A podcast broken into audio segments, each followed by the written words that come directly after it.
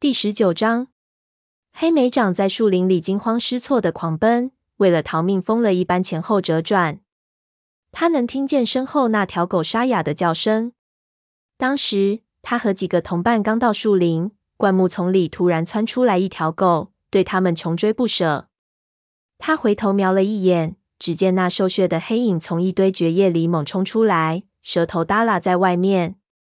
他几乎能感受到那口锋利的白牙在他皮毛下狠狠合拢的滋味。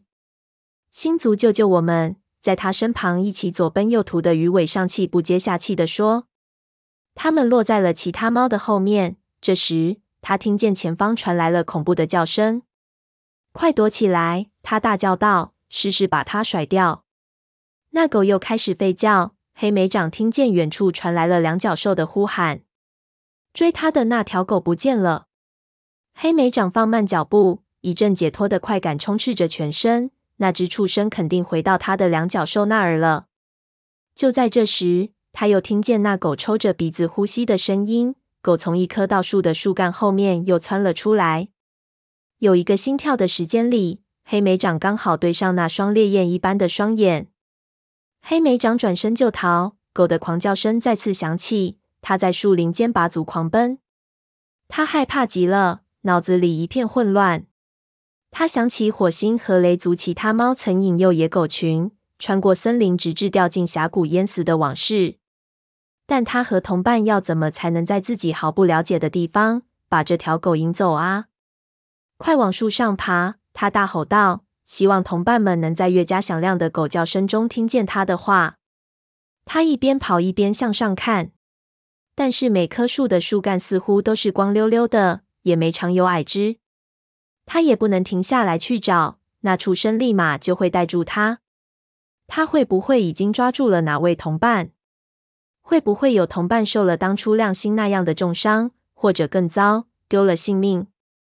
他的喘息在喉咙里呼哧作响，脚掌像着了火似的，每跑一步就火辣辣的疼。他知道自己快坚持不住了。这时，突然有个声音从上方某处冲他嘶鸣：“上来，快！”黑莓长滑步在一棵缠满常春藤的树边停下，上面有一双闪亮的眼睛正俯视着他。几乎就在同时，那狗从黑莓长身后的一团荆棘中冲了出来。黑莓长吓得大叫一声，一跃而起，疯狂扒住常春藤的藤蔓，但那藤蔓禁不住他的体重，松散开来。有一瞬间，黑莓长的心跳都停止了，无助的悬垂在空中。狗拼命朝上跳，黑莓长听到它牙齿咬合发出的脆响，火热的呼吸冲刷着它的皮毛。黑莓长总算是把爪子插进了一根更强韧些的藤条，赶紧就把身子往上拉回去。松鼠爪也出现在了树下，它从狗鼻子旁边一闪而过，爬上树来。它从黑莓长旁边超过去。攀到一根树枝上，身子颤抖着缩成一团。黑莓长爬上来，蹲在他的身旁。他看到豹毛和褐皮抓着另一根树枝，就在他头顶上方，而鸭爪也从树干的另一侧爬了上来，和他们聚到一起。鱼尾，黑莓长喘着气大喊道：“鱼尾在哪儿？”那狗在树底下用两条后腿站着，离黑莓长不到一个狐狸身长的距离。狗的爪子撕扯着下面的藤蔓，凶猛地咆哮个不停，口水都从嘴里滴了下来。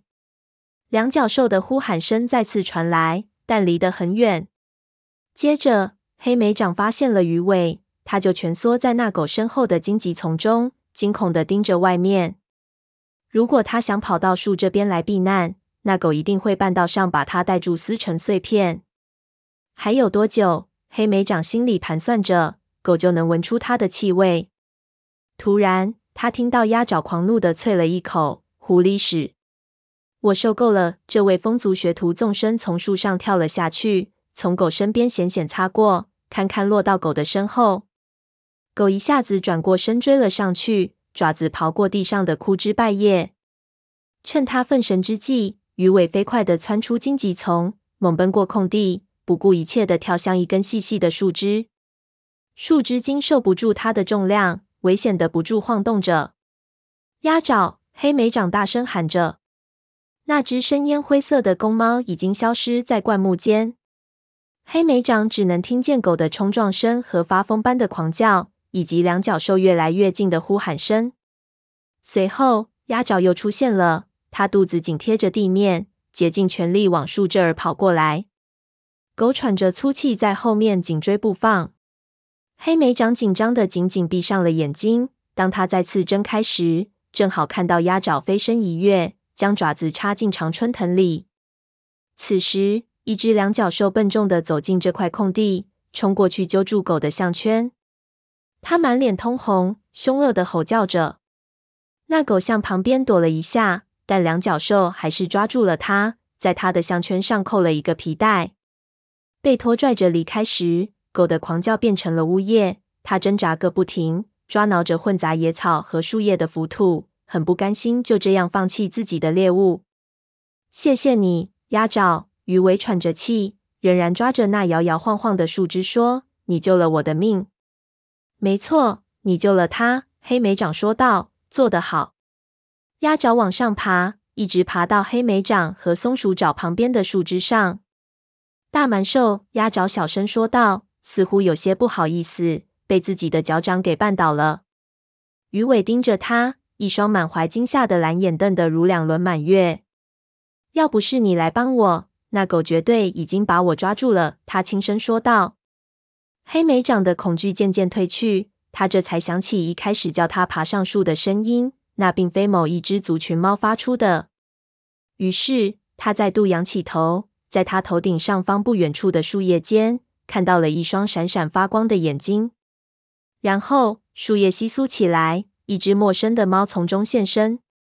那是一只虎斑公猫，又老又胖。一身的毛十分凌乱，就好像它从来没有打理过似的。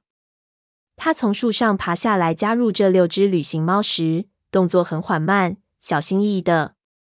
喂，他嘶哑着声音说道：“你们这群好小子，倒真是聪明啊！难道你们不知道每天日出这会儿，那狗就会被放出来乱跑吗？”我们怎么会知道？褐皮反诘道：“我们以前从没来过这儿。”那只公猫冲他眨眨眼，说：“没必要这么暴躁，下次你们就知道了，是不是？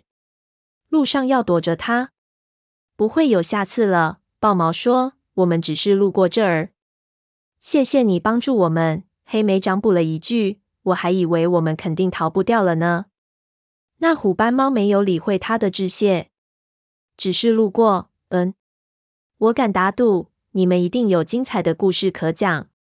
停下来歇会儿，讲给我听听怎么样？他站起来，绷紧身子，准备跳到空地上。要下去吗？松鼠爪紧张地说：“如果那狗又回来了怎么办？”不会的，它现在已经回家了。来吧。这只老猫从缠满常春藤的树干上往下爬，到了离得约一狐狸身长的地方，它直接跳了下去，动作完全谈不上优雅。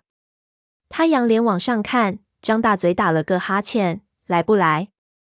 黑莓长跟在后面跳了下来。不管这只猫是长老还是宠物猫，或者其他什么猫，黑莓长都不想让它显得比武士们还勇敢。几位同伴也都跟着跳了下来，聚成一团，带着疑虑打量这位陌生者。你是谁？豹毛问道。你是宠物猫吗？老猫一脸茫然。宠物猫。就是跟两脚兽生活在一起的猫。松鼠爪不耐烦地说：“两脚兽，嗯，我们还是走吧。”鸭爪轻蔑地扭扭耳朵，他脑子里进蜜蜂了，跟他讲话说不出个所以然的。你说谁连所以然都弄不清？小子，虎斑公猫说话的声音变为低沉的轻吼。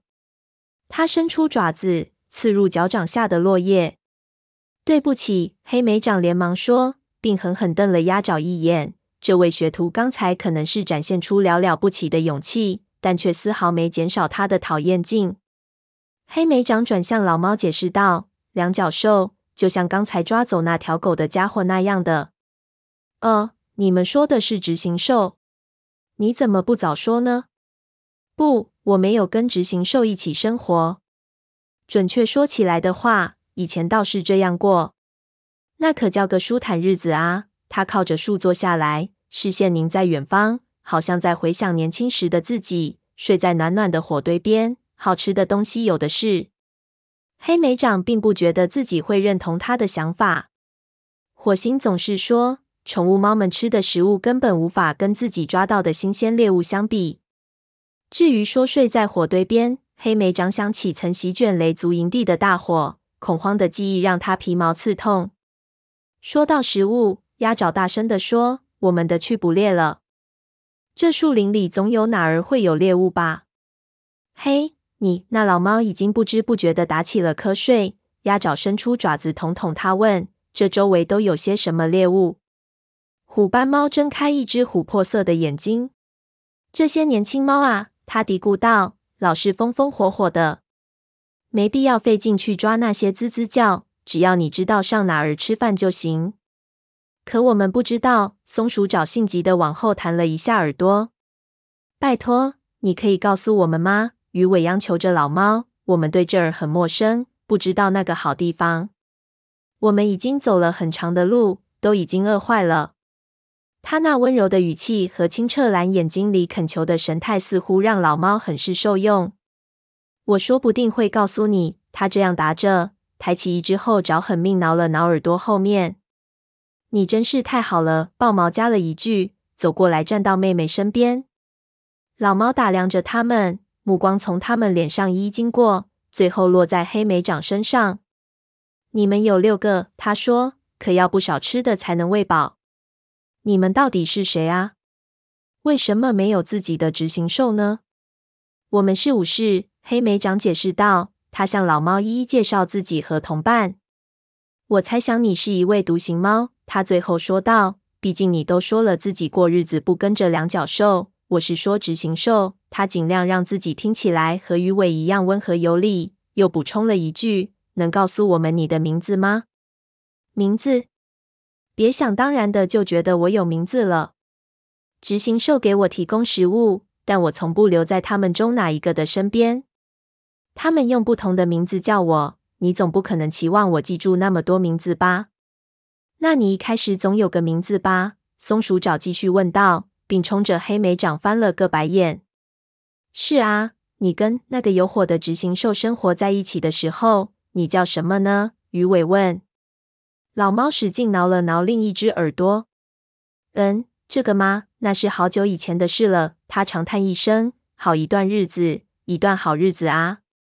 我在执行兽的巢穴里抓过的吱吱叫，比你们这些小子这辈子见过的都要多。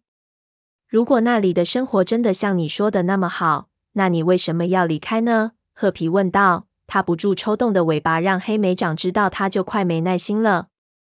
我的执行兽死了，虎斑猫甩甩脑袋，像是要用力把紧粘在身上的刺果甩掉似的。从那以后，再也没有食物，也没有了火边的抚摸，再也不能在他大腿上打瞌睡。后来还有很多执行兽，他们想方设法要捉我，但我很聪明，看吧，我逃走了。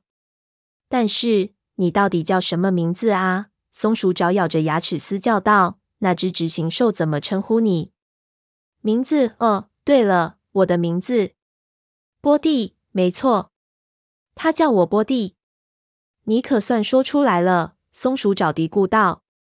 那我们就叫你波蒂，可以吗？黑莓长问道，同时用尾巴尖轻轻拍了一下松鼠爪的口鼻。老虎斑猫撑起身子说：“随便。”行了，你们到底想不想吃东西啊？他缓缓穿过树林。黑莓长和同伴们交换了一个怀疑的眼神，问道：“你们认为我们该相信他吗？”“当然不能。”鸭爪立刻说道，“他可是当过宠物猫的，武士们不能相信宠物猫。”褐皮喃喃表示同意，但鱼尾说道：“我们都饿坏了，又不熟悉这片树林，信他一次又何妨呢？”“我快饿死了。”松鼠爪也说道，他的爪子不耐烦的挠抓着。星族知道我们需要一些帮助，豹毛说：“我也不喜欢这种帮助，但只要我们保持警惕。”那好吧，黑莓长做出了决定，我们就冒这次险。他带头在矮树丛间迅速跳跃着，三步并作两步赶上老公猫。老公猫慢悠悠地走在前面，好像根本不在乎他们是否跟上来。让黑莓长惊讶的是，波蒂并没有把他们带到树林里能捕到猎物的地方，却直接走向树林的远端。在那里，一片狭长的草地将树林最外边的几棵树跟两角兽的一排巢穴隔开了。波蒂自信满满，不慌不忙穿过草地，朝最近的栅栏走去，甚至看都不看一眼周围是否有危险。嘿！鸭爪在树林边上停了下来，他要把我们带到哪儿去？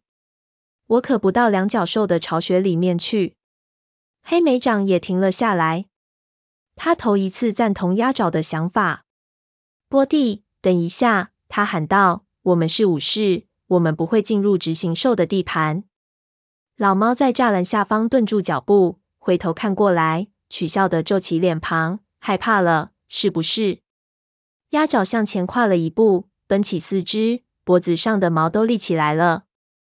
你再说一次试试，他嘶吼道。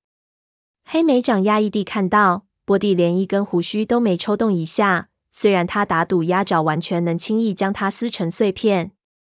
真敏感，是不是？老猫说道。担心什么呢，小子？这会儿附近没有执行兽，但他们的花园里有好吃的。黑莓长看着其他同伴问道：“你们一下如何？”我认为我们应该试一试。”豹毛说道，“填饱肚子要紧。”“对，先进去再说。”褐皮也表示同意。鱼尾渴望地点点头，而松鼠爪兴奋的都跃跃欲试了。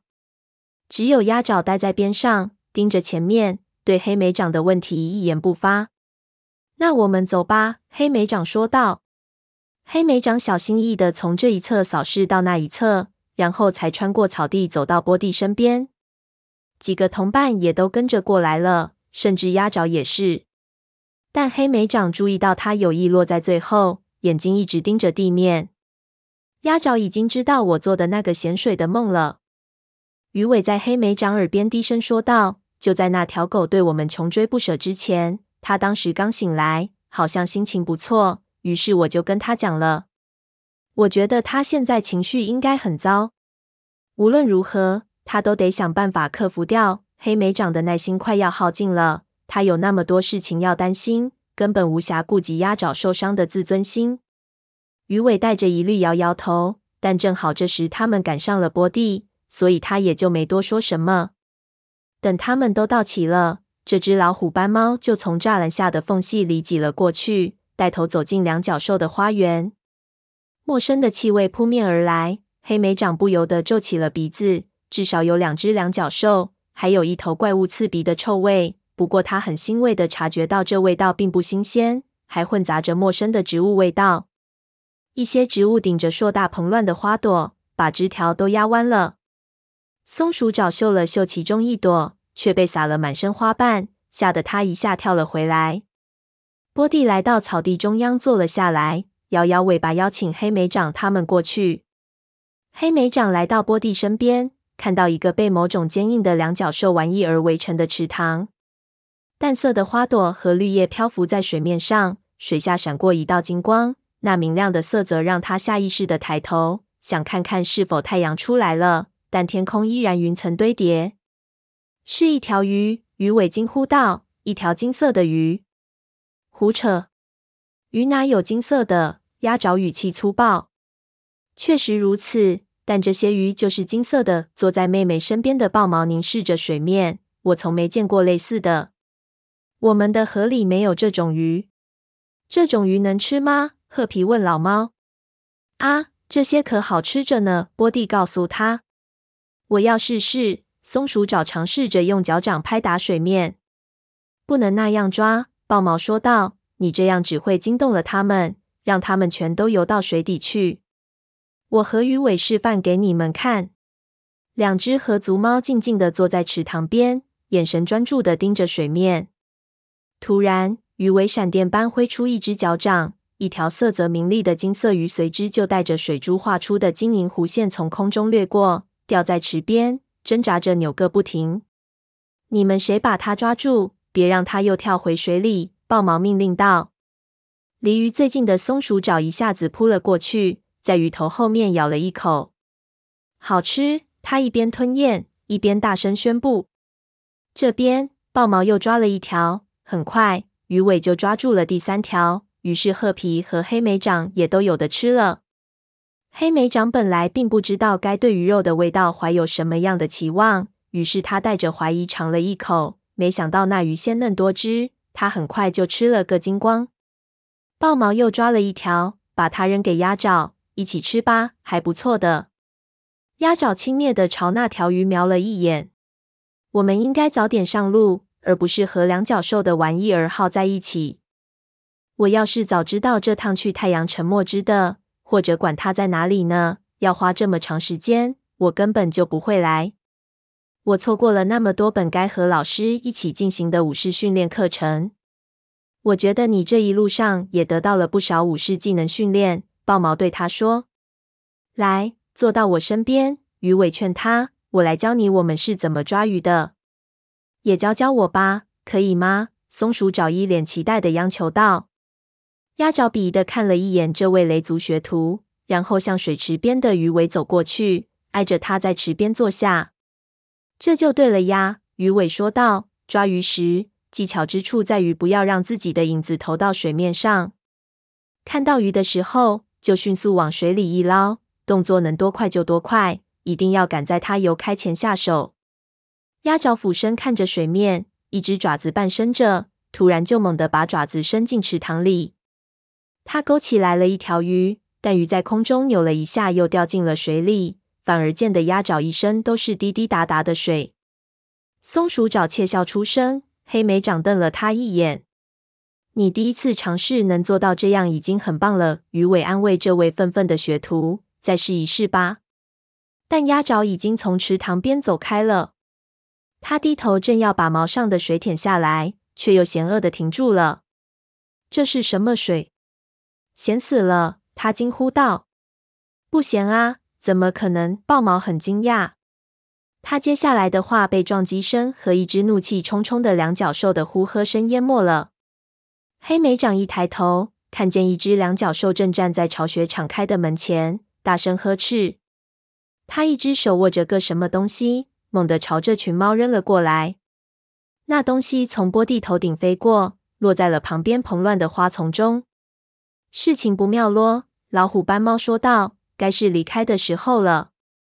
他笨拙地朝栅栏下的缝隙逃去，黑莓长和豹毛紧跟着他，褐皮和松鼠爪飞跑着抢先从缝隙里闪了出去，鱼尾也紧跟着钻过去了。鸭爪跑在最后面，它从花园里一出来，就飞快地穿过草地，一头扎进树丛，嘴里骂骂咧咧的：“你为什么把我们带到那儿去？”他转向波蒂直问道：“我们就不该相信你？”你是想让两脚兽把我们带住吗？那恶心的鱼根本不值得我们冒险。鸭爪，别这么说。鱼尾放下嘴里叼着的鱼，恳求着说：“鱼和水都没有问题。”我跟你们说了，那水是咸的。鸭爪厉声说道。黑莓长正要进行调解，他们已经浪费了太多的时间。先是躲那条狗，现在又争吵不休。这时，他看到鱼尾的眼睛亮了起来。你知道为什么你尝着那水是咸的，而我们却不觉得吗？他平静地说着，尾巴尖搭在鸭爪的身侧。这是你接收到的咸水信号，鸭爪。你终于收到了。这只深烟灰色的猫张开嘴想说什么，但却什么都没说出来。他盯着那条鱼，然后看了看鱼尾。你确定？他的声音听起来非常震惊。当然，你这个傻毛球。鱼尾开心的咕噜起来。黑莓长心想：大概只有鱼尾能够在说了鸭爪是傻毛球以后还毫发无伤吧。其他猫怎么会愿意在装满咸水的两脚兽池塘里喝水呢？这是星族发来的信息，说明我们行走的方向是正确的。鸭爪眨着眼睛，脊背上的毛顿时浮了下来。信息和咸水都是怎么回事啊？波蒂嚷嚷着。我们正在进行一次十分重要的旅程。松鼠爪兴奋地告诉他说：“星族派我们去查明对我们族群至关重要的一些事情。”旅程？你们从哪里来？族群是什么？黑莓长叹了一口气：“纵然他很想继续赶路，但也猜得出这只老公猫实在太寂寞了。要是不告诉他他们来这里的原因，就直接抛下他离开，黑莓长感到有点于心不忍。毕竟他把他们从狗的爪下救了出来，还带他们吃到了亮闪闪的金色鱼。